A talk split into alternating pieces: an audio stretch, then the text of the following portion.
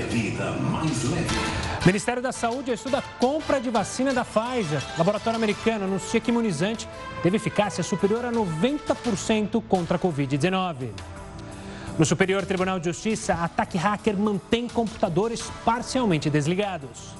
Por meio de nota, o STJ informou que os serviços estão voltando de forma gradual.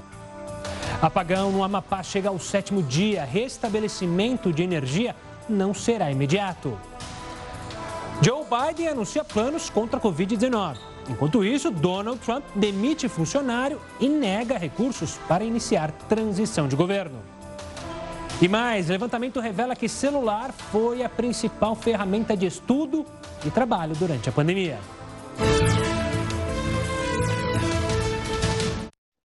Seja muito bem-vindo ao Jornal da Record News. Estamos também ao vivo no nosso canal no YouTube e no Facebook da Record News. Um estudo apontou que ter uma alimentação ruim faz com que crianças sejam até 20 centímetros mais baixas.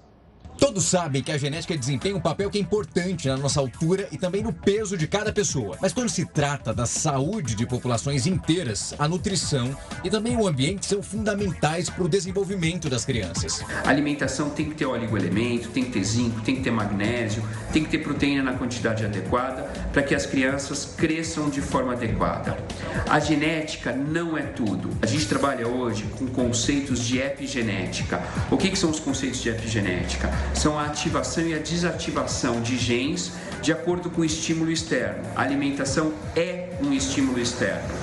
É o que sugere um estudo feito por pesquisadores do Imperial College de Londres. Para chegar a esses resultados, os cientistas analisaram dados de mais de 65 milhões de crianças e também adolescentes, com idade entre 5 e 19 anos. Além de revisarem mais de 2 mil estudos publicados entre 1985 e 2019.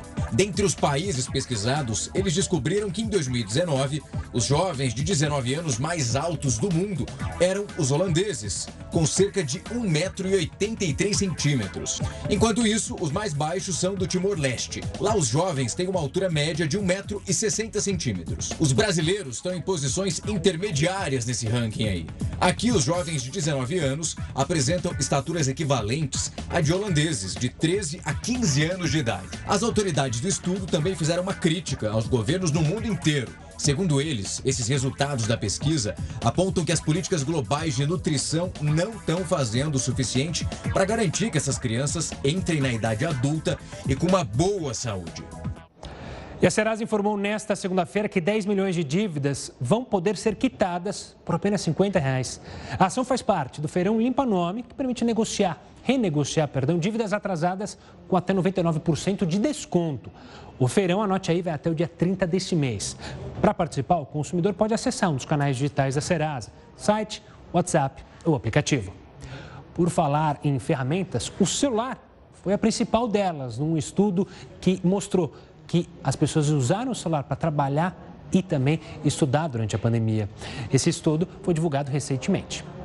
De acordo com o levantamento do painel TC Covid-19, neste período de distanciamento social, os smartphones foram a principal ferramenta utilizada por usuários com 16 anos ou mais para os estudos, especialmente nas classes D e E. 74% desses usuários acessaram a internet exclusivamente pelo celular, enquanto na classe AB o percentual é de 11%.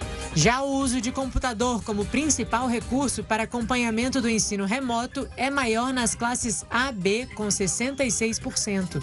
O equipamento foi menos acessível aos estudantes das classes C, com 30%, e D e E, com 11%. Uma situação semelhante ocorre em relação ao teletrabalho. Aproximadamente 4 em cada 10 usuários de internet que trabalharam durante a pandemia realizaram teletrabalho, o que corresponde a 23 milhões de pessoas.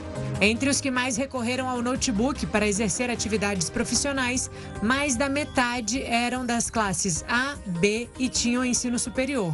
Quando o dispositivo usado para trabalhar foi o celular, 84% dos usuários de internet das classes D e E fez uso dos smartphones, sendo que 70% possuíam ensino fundamental. O apagão no Amapá chegou ao sétimo dia nesta segunda-feira. O governo federal prevê aumentar o fornecimento de energia ao estado nos próximos dias. Um dos temas que dominaram a agenda de Jair Bolsonaro nessa segunda-feira foi o apagão no estado do Amapá. O presidente conversou com o ministro de Minas e Energia, Bento Albuquerque, para saber sobre o trabalho feito para reestabelecer o fornecimento de eletricidade. O ministro explicou ao presidente que um transformador foi recuperado e que, com a ajuda da hidrelétrica de Guaraci Nunes, vai ser possível, em até três dias, colocar mais 25 megawatts no sistema. Assim, 80% do fornecimento do Estado será reestabelecido. O nosso pessoal do governo que está lá, não só do Ministério de Minas e Energia, mas também de outros ministérios, como o Secretário Nacional de Defesa Civil. Então, todas essas informações são coletadas e nós vamos atualizando o cenário em relação ao Amapá. O ministro informou que não é possível o cumprimento de uma ordem judicial que determinou que a empresa deveria viabilizar a completa solução do problema sob pena de multa de 15 milhões de reais por descumprimento num prazo de três dias. O presidente do Senado, Davi Alcolumbre, também veio a Brasília participar da reunião e já voltou para Macapá. O parlamentar defende caçar a concessão da empresa Isolux e exige, junto à Agência Nacional de Energia Elétrica, uma investigação rigorosa das responsabilidades da concessionária. A ANEL apura o caso. Alcolumbre ainda fala que a Eletronorte deveria assumir o comando da subestação atingida. O governo considerou grave a demora para o reestabelecimento da energia no Amapá, principalmente levando em consideração que o sistema nacional é interligado. Para falar de eleição, eu chamo o Heroto Barbeiro. Afinal, muitos brasileiros ainda não escolheram em quem vão votar. Quem tem todos os detalhes sobre esse assunto é o Heroto Barbeiro. Boa noite, Heroto. Diga lá, professor. Olá, Gustavo. Realmente muita gente ainda não escolheu. Vi aí, tem pelo menos 30% de pessoas que não têm candidato a prefeito. Agora eu fico imaginando o seguinte: quantas pessoas não devem ter candidato ainda a vereador? E é importante ter candidato a vereador, é importante ter candidato a prefeito, e é importante domingo a gente aparecer lá para expressar a nossa opinião e aproveitar então mais um, um, mais um capítulo da nossa democracia. Mas tem alguma coisa interessante também aqui para os eleitores de uma maneira geral, né? as pessoas ficarem mais conscientes, escolher os melhores candidatos. É o seguinte: no próximo domingo, 147 milhões de pessoas vão poder votar. 147 milhões, olha, bastante gente no país inteiro. Bom, nós vamos escolher 5.568 prefeitos e vamos escolher 57 mil vereadores. Vou repetir. Nós vamos escolher domingo 57 mil vereadores para todos os municípios brasileiros. Ocorre que tem uma notícia interessante para as pessoas que vão, votar no domingo: é o seguinte. Pelo menos 1.900 municípios, 1.900 cidades, não conseguem viver só do que elas arrecadam. Ou seja, tem 1.900 cidades que vão ter prefeito domingo, em que eles gastam mais do que recebem. Mas eu dizer, então para um pouquinho. Como é que eles sobrevivem? Eles sobrevivem porque tem um fundo federal chamado Fundo de Participação do Município. Então o governo federal socorre para que esses municípios possam prestar o um mínimo de assistência à população e a chamada dos serviços públicos. Agora é o seguinte, mas de onde vem a grana desse fundo de participação dos municípios? Vem de outras cidades brasileiras vem do bolso do contribuinte. Então a pessoa muitas vezes mora numa cidade, mas ajuda a pagar a conta da outra cidade porque lá eles gastam mais do que recebem. Bom, diante disso, pergunta-se o seguinte: mas por que razão isso acontece? Primeiro, porque a cobrança de impostos é muito frágil. Segundo, porque tem máquina inchada, aquele monte de funcionário recebendo lá. E também é bom que o pessoal, domingo, faça a seguinte pergunta: quanto é o salário do prefeito? Quanto é o salário do secretário municipal? Quanto é o salário do vereador? Se essas cidadezinhas são muito pequenas, por que, que o vereador não é trabalho voluntário? Não sei, eu estou só né, sugerindo, poderia ser voluntário. Com isso, diminuiria, logicamente, a despesa e ia sobrar dinheiro para outras coisas mais importantes da cidade. Agora, diante desses fatos, diante desses, dessas informações, só resta então agora as pessoas ficarem também bastante atentas para ver o seguinte: Será que o próximo prefeito vai conseguir administrar o município? Vai ter grana, principalmente agravada aí com essa história da, da pandemia? Bom, está na mão de cada um de nós agora e eleição é bom a gente lembrar sempre, né, Gustavo? É no próximo domingo. Boa, Heroto. Eu pego o gancho do Heroto para avisar que no próximo domingo você vai acompanhar uma cobertura especial aqui da Record News sobre o dia das eleições em todo o Brasil. Vamos lá para o Rio de Janeiro, porque o governador afastado do Rio, Wilson Witzel, deixou o Palácio das Laranjeiras, a residência oficial do governo. Então, eu vou ao vivo falar com o repórter Pedro Paulo Filho. Pedro, onde está o governador afastado? Uma boa noite. Ô, Gustavo, boa noite para você, boa noite a todos que assistem a Record News. O governador está dentro dessa casa, que é a casa particular de Wilson Witzel.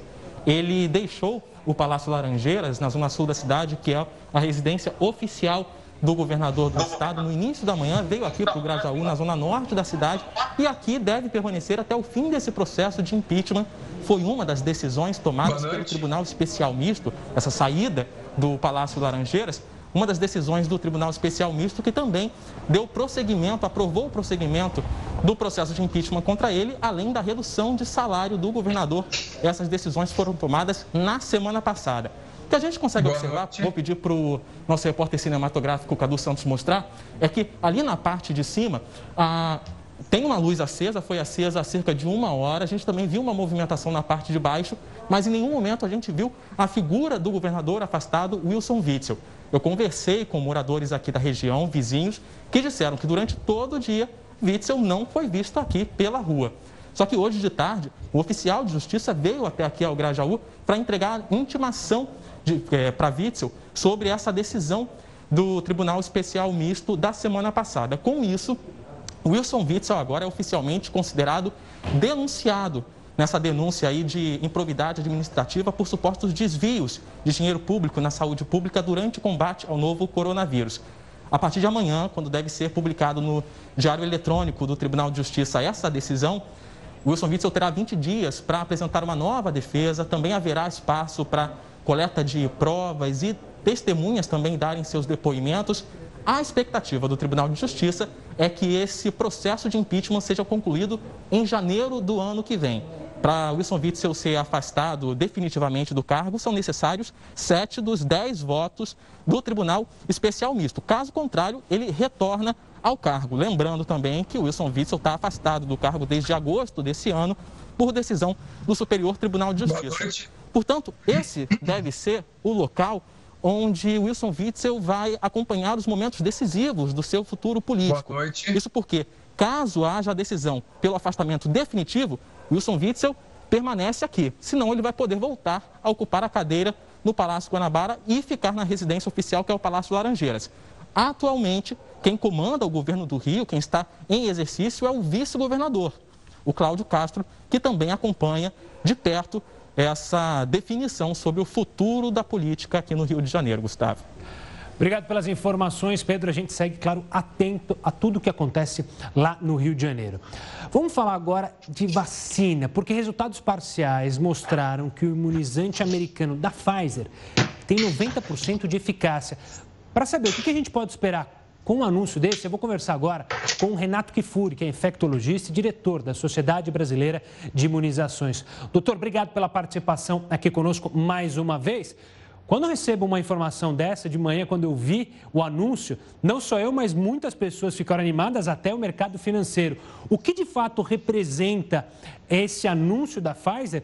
Isso pode imaginar, podemos imaginar que vai trazer uma vacina o quanto antes, aqui não só para o Brasil, mas para o resto do mundo? Uma boa noite.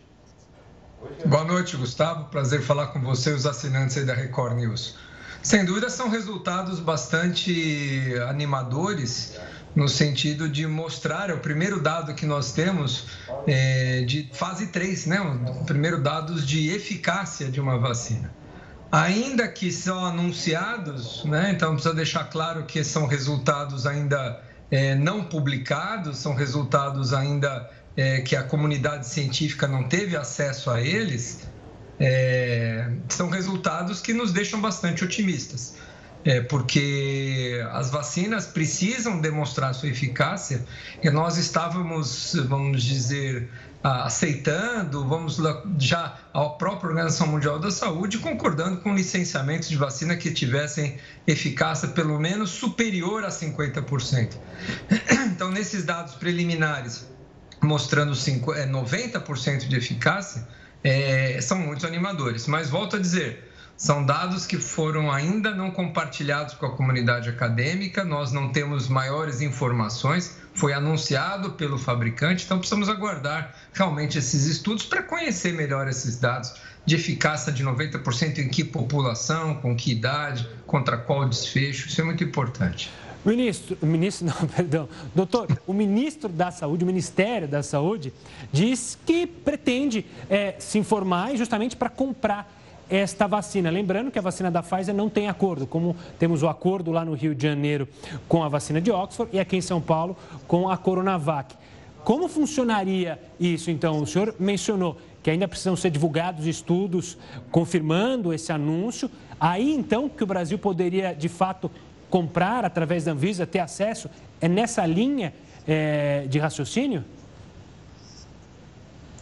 Olha, o Brasil tem dois acordos bilaterais né, com, a, com a vacina de Oxford em parceria com Biomanguinhos e com a vacina de, da Sinovac em parceria com o Instituto Butantan.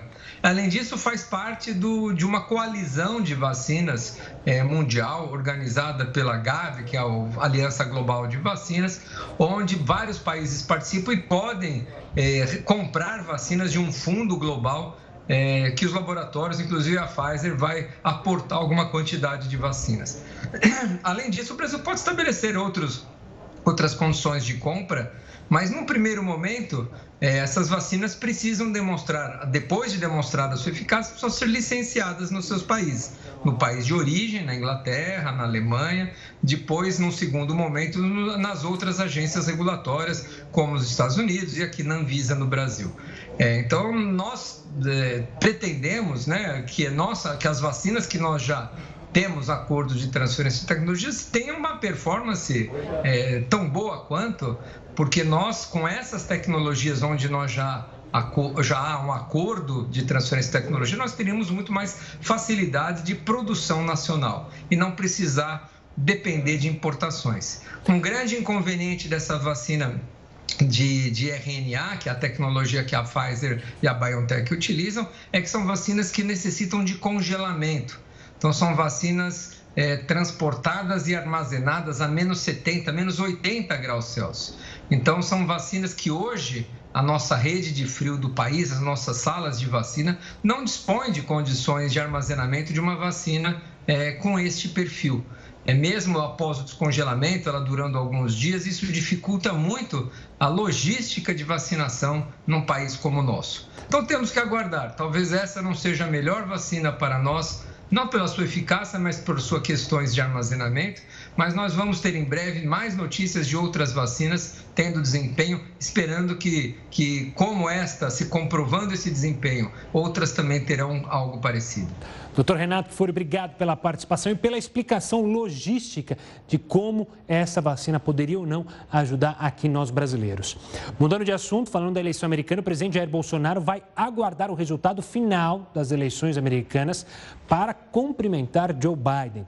A tendência é que Bolsonaro só se manifeste publicamente a Biden depois da conclusão das possíveis recontagens de voto e dos combates judiciais.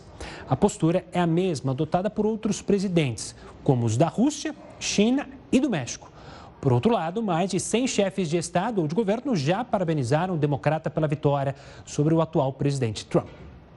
E o governo Trump bloqueou o acesso da equipe do presidente eleito Joe Biden a informações e recursos para que seja iniciada a transição presidencial.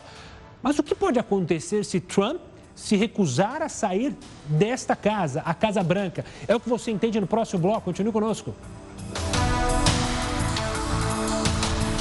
A polícia do Rio de Janeiro prendeu o dono da JJ Invest, Jonas Jaimovic. Ele é suspeito de ser o responsável por operar o maior esquema de pirâmide financeira ativo no país. Mas o que é isso? O Heroto Barbeiro vai explicar para a gente o que é esse crime. Diga lá, professor, é bom lembrar que muita gente acaba caindo nesse crime, né? Exatamente. Agora, Gustavo, não vamos confundir essa pirâmide aí com aquela do faraó, né? É, a do faraó é boa. Pirâmide lá porque era um túmulo muito antigo. Essa daqui não. Essa aqui é uma tentativa de tomar dinheiro uma pirâmide. Quando você entra num negócio como esse, você tem que indicar mais. Olha, te dou, mas você vai ter que indicar mais duas. duas indica 4, 4 indica 8, 8 indica 16, 16 indica 32. Então ela vai formando uma pirâmide. É, é isso. Aprendeu lá na escola com o nome de progressão geométrica. 1 para 2, 2 para 4, tudo bem. Agora, o que, que eles oferecem? O que, que uma empresa dessa oferece? Diz, olha, se você botar sua grana para mim aqui, eu vou te dar 2% de juro ao mês pelo seu dinheiro. Mas, peraí, 2% é muito pouco ao mês. Olha, a taxa Selic anual é 2%. Se ele está me oferecendo 2%, tem alguma coisa está errado aí. Então aqui a gente tem que aplicar aquele velho ditado que tem aí em muitas regiões do Brasil, quando a esmola é muito, o santo desconfia. Então quando ele diz, não, eu vou pagar dois, mas você vai ter que apresentar mais quatro clientes, ou então eu vou te vender esse produto aqui, mas você vai ter que me arrumar mais quatro clientes para comprar produto, isso caracteriza uma pirâmide, como você disse aí na abertura, é crime no nosso país. Portanto, fica aí uma nossa, né, uma nossa sugestão para você tomar cuidado com esse tipo de coisa. Não entra nessa. Muito bem, agora é o seguinte: o que, que eu faço numa situação como essa? Antes de eu arriscar minha grana, eu te comprar um produto que nem vai ser entregue muitas vezes na minha casa. Primeiro, tem a Comissão de Valores Imobiliários, a CVM, que você pode olhar lá para saber se é uma empresa idônea ou não. Banco Central é a mesma coisa. E aí você tem que investigar. Entra lá no reclameaqui.com.br, vê se não tem investigação contra ela lá. Antes de botar teu dinheiro ou de comprar alguma coisa lá. Detalhe, detalhe. Quando uma empresa de pirâmide quebra, 85% das pessoas perdem tudo que aplicaram lá. Então precisa tomar o máximo cuidado com essa história. Lembrando mais uma vez, como disse o na abertura, pirâmide no Brasil é crime. Agora, não vamos entrar de boa fé, né? não vamos entrar de boa fé no negócio que só deixa uma pessoa rica porque ele toma o dinheiro de um monte de gente, como é aí o caso levantado pela polícia, viu, Gustavo? Belíssimo alerta, Heroto. As pessoas têm que ficar atentas, ainda mais agora que vem popularizando o número de investidores diremos assim. Então, tome cuidado com o seu dinheiro. Às vezes é um dinheiro guardado com muito suor. Então, toma cuidado a hora de decidir investir. Vamos falar dos computadores do Superior Tribunal de Justiça? Eles permanecem desligados desde o ataque cibernético da última terça-feira. O repórter Alessandro Saturno tem mais informações. Boa noite, Saturno. Olá, Gustavo. Boa noite para você. Boa noite a todos. Olha só, os computadores do STJ não podem ser ligados. Esse comunicado ele foi emitido hoje à tarde e proibiu servidores, terceirizados e estagiários de conectarem notebooks ou aparelhos afins à rede do tribunal. Isso porque, segundo os técnicos, como essa rede ela foi ligada novamente, ela ainda apresenta uma certa instabilidade e dessa forma os dispositivos eles poderiam ser danificados. Bom, os servidores ainda estão sem acesso a parte dos sistemas de processos judiciais, de controle de pagamento e também aos e-mails. Por meio de nota, o STJ informou que os serviços estão voltando de forma gradual e que o acesso ao sistema Justiça Web já foi retomado para que as sessões do STJ aconteçam normalmente. Voltamos aos estúdios da Record News. Obrigado, Saturno. E o presidente dos Estados Unidos, Donald Trump, segue contestando a vitória de Joe Biden. O republicano entrou com várias ações em vários estados. Veja só na reportagem. Desde as primeiras parciais das eleições, Donald Trump tem falado em fraude eleitoral. Até agora, o presidente não apresentou nada que descaracterizasse a vitória de Biden.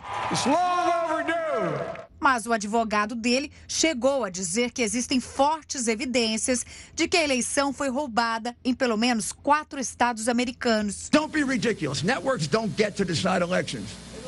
Courts do. Como é o caso da Pensilvânia. Uma das alegações é que houve uma suposta falta de acesso de observadores da apuração dos votos no estado. Os republicanos também questionam os votos que vieram pelos Correios. Eles teriam sido recebidos após a eleição, o que caracterizaria uma ilegalidade. Na Pensilvânia, Biden tem mais de 45 mil votos na frente de Trump. Já em Michigan, os advogados de Trump entraram com uma ação afirmando que os observadores republicanos estavam sem acesso adequado para acompanhar a apuração mas a ação foi rejeitada porque não havia evidências sobre o que foi levantado pelos republicanos. Em Michigan, Biden tem 147 mil votos à frente de Trump e não para por aí. O republicano disse também que vai pedir a recontagem dos votos em Wisconsin por falta de anormalidades vistas no dia da eleição. Ainda não se sabe quando a recontagem pode ocorrer, mas o prazo final do estado para apuração é 17 de novembro. Em Wisconsin, Biden lidera por uma diferença de 20 mil votos. O Partido Republicano de Nevada também afirmou que por lá a contagem não foi clara. Eles identificaram uma lista de pessoas que poderiam ter violado a lei. Isso porque teriam votado depois que se mudaram do estado. Mas a lista não é considerada uma prova de violação. No estado de Nevada, Biden lidera por uma diferença de mais de 36 mil votos. A campanha de Trump também entrou com uma ação no estado do Arizona. Eles disseram que votos legais teriam sido rejeitados após observadores terem relatado problemas com as urnas eletrônicas. O processo está sendo analisado. Por lá, Joe Biden tem 17 mil votos na frente de Trump. Bom, ainda sobre esse assunto, o governo Donald Trump bloqueou o acesso da equipe do presidente eleito Joe Biden a informações e recursos para que seja iniciada a transição presidencial. Você lembra bem como que houve aqui no Brasil quando Michel Temer deixou o governo e Jair Bolsonaro ia assumir? Teve um período ali até criar um prédio para essa transição. Só que o que vai acontecer se Trump se recusar a sair da casa e não comprovar as alegações que ele diz ter fortes indícios? Quem explica para a gente é o professor de Relações Internacionais, Gustavo Macedo, meu xará. Gustavo, obrigado pela participação aqui conosco para entender esse embrolho e essa tensão que nunca correu na história americana. É, como que a gente pode analisar essa situação? E, pelo que eu imagino, o tempo dele, como a gente mostrou na reportagem, é curto. O presidente é, tem um tempo curto para conseguir provar aquilo que ele está acusando. Não é isso? Uma boa noite, Gustavo. Boa noite, Gustavo. Ceará. É muito pouco tempo que o Trump dispõe para poder provar, levar isso à justiça. Ele tem que convencer as cortes estaduais de que houve a fraude eleitoral, como a gente viu na reportagem, foram vários os casos. É, os estados em que há essa disputa por causa dos votos é, enviados por correio, em sua grande maioria, e ele também pode subir isso até uma disputa na Suprema Corte norte-americana, repetindo de alguma forma o que aconteceu em 2000 na eleição do Bush com o Al Gore, mas foi um pouco diferente naquela época, porque o Al Gore foi quem contestou o resultado na época na Flórida e ele desistiu em um determinado momento, né, de forçar é, a recontagem dos votos. A Suprema Corte já havia dado é, uma posição favorável ao Bush e o Al Gore, então, havia perdido também na justiça. Agora, o Trump é um pouco diferente. O Trump está dizendo que há mais de um estado, são vários estados, como a gente acabou de ver, e ele vai tentar, ele, nas palavras dele, né, judicializar esse processo para a Suprema Corte. Como é que isso pode atrasar a transição? O governo do Biden deve assumir no dia 20 de janeiro, que é diferente do Brasil, que a gente faz no dia 1 de janeiro, lá é no dia 20 de janeiro. Se demorar muito para fazer essa transição, é, começa a enrolar o meio de campo do processo de, de é, por exemplo, de assumir novos cargos, pagamento de salário da equipe do Biden. O Biden ele pode convidar novos é, membros para compor o seu governo, mas eles não vão receber esse salário. Isso acaba gerando um mal-estar institucional. Existe por parte de algumas lideranças do Partido Republicano uma pressão para que o Trump ele abandone essa disputa jurídica. O próprio presidente Bush, que eu acabei de citar, que venceu essa disputa muito parecida com o Gore nos anos 2000, esse mesmo presidente já ligou para o Biden reconhecendo que a vitória do Biden. Então existe dentro do Partido Republicano ainda um racha causado aí pela figura do, do presidente Trump para tentar judicializar.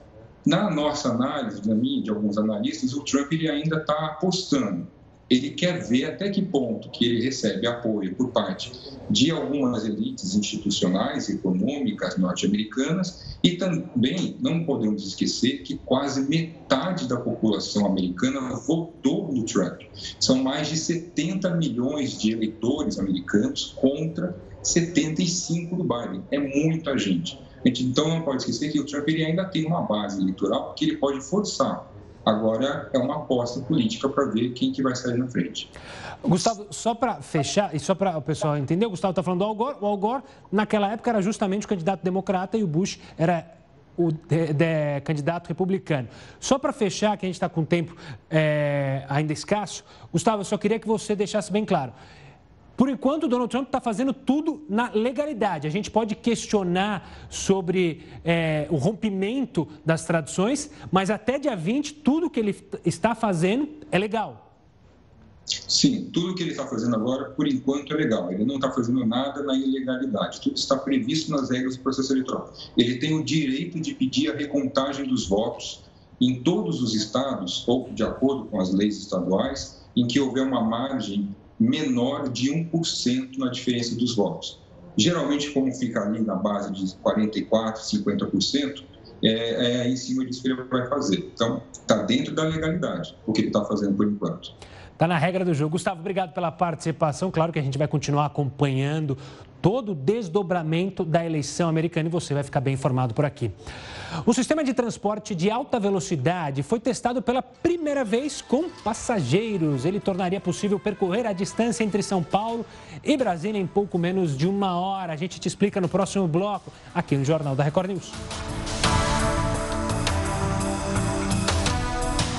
O ex-presidente da Bolívia, Evo Morales, voltou hoje ao país, um ano após renunciar. Evo cruzou a fronteira da Argentina com a Bolívia a pé e foi recebido por milhares de pessoas. Antes, ainda se encontrou com o presidente argentino Alberto Fernandes.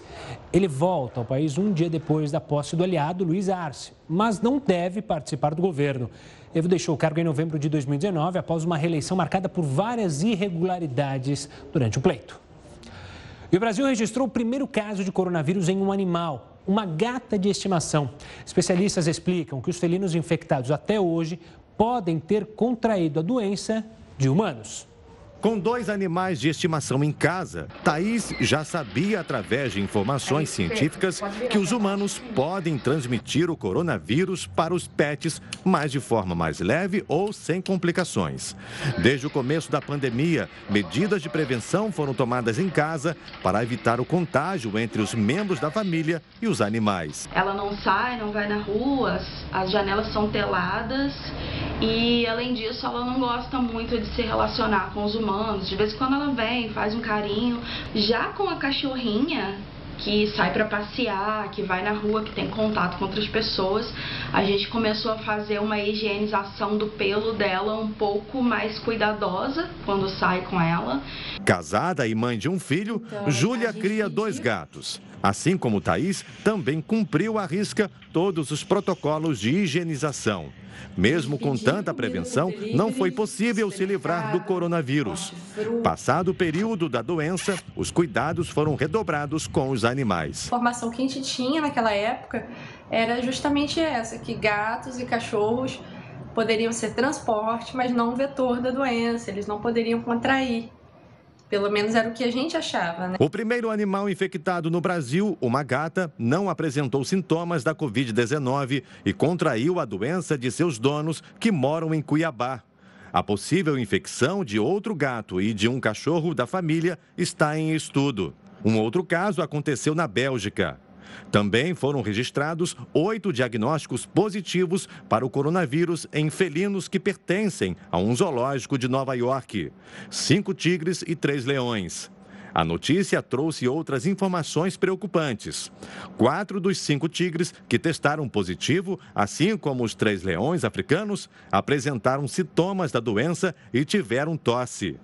A administração do zoológico informou que os animais foram infectados por um funcionário do local. Para essa veterinária, diante de tantas informações, ainda não se pode afirmar que animais transmitem o coronavírus para os humanos. A Covid-19 é uma doença do ser humano. O vírus, ele, é, ele tem propriedades que facilitam a entrada na célula do ser humano, não na célula do animal. Um sistema de transporte de alta velocidade foi testado pela primeira vez com passageiros. Ele tornaria possível percorrer a distância entre São Paulo e Brasília em pouco menos de uma hora. Dois executivos da empresa responsável pela tecnologia participaram do teste. A cápsula se move com o uso de ímãs e tubos a vácuo. E alcançou 170 km por hora. Mas a meta é ultrapassar os 900 km por hora antes do lançamento comercial. A empresa responsável pela pesquisa pretende ter a certificação de segurança em até cinco anos e começar as operações em 2030. A sofrência invadiu as academias. Os hits mais conhecidos do momento estão na preferência de alunos na hora de fazer atividades físicas. É o que você vê no próximo bloco aqui conosco no Jornal da Record News.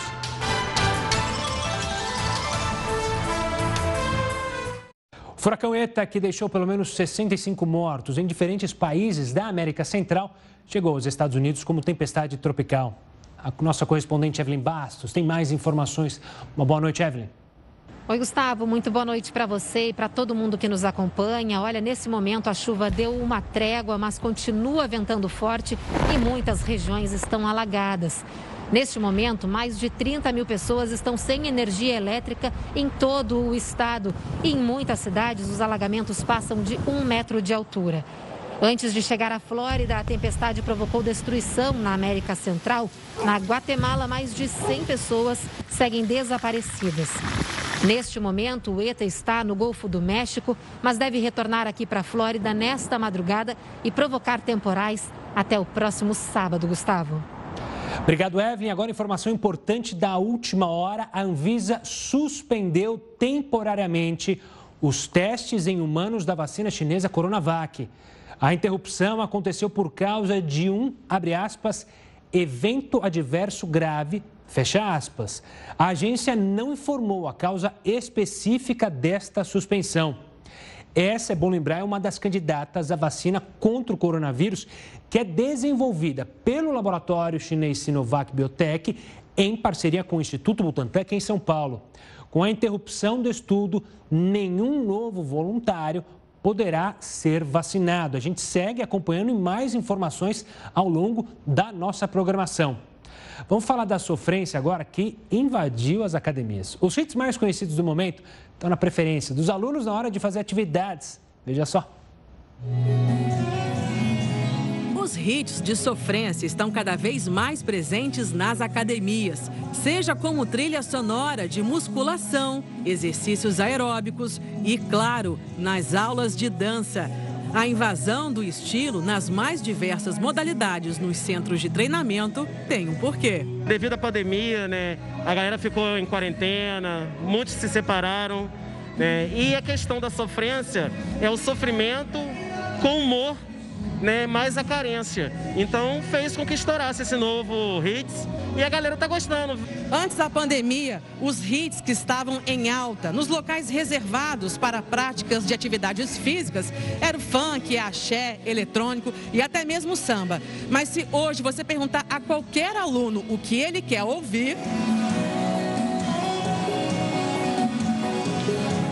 A gente está na academia, já está sofrendo tanto, tem que dançar uma sofrência, não é mesmo? A onda do momento agora é a sofrência. Nós pedimos para o professor para colocar a sofrência. E tem um cantor que é unanimidade na preferência dos alunos. Thierry, com certeza. Thierry, claro, né? Ele é muito bom. Nessa academia, a opção pelo estilo musical é o mesmo. Para atender os pedidos dos alunos, a proprietária precisou correr para atualizar a playlist. Geralmente o pessoal tem pedido bastante, né? As músicas mais atualizadas, de sofrência. E eu tenho que começar a buscar para poder agradar a todos, né? Um pouquinho de cada aluno. Nunca pratiquei atividade física tendo como trilha sonora a famosa sofrência, mas fui convidada e resolvi ver como é.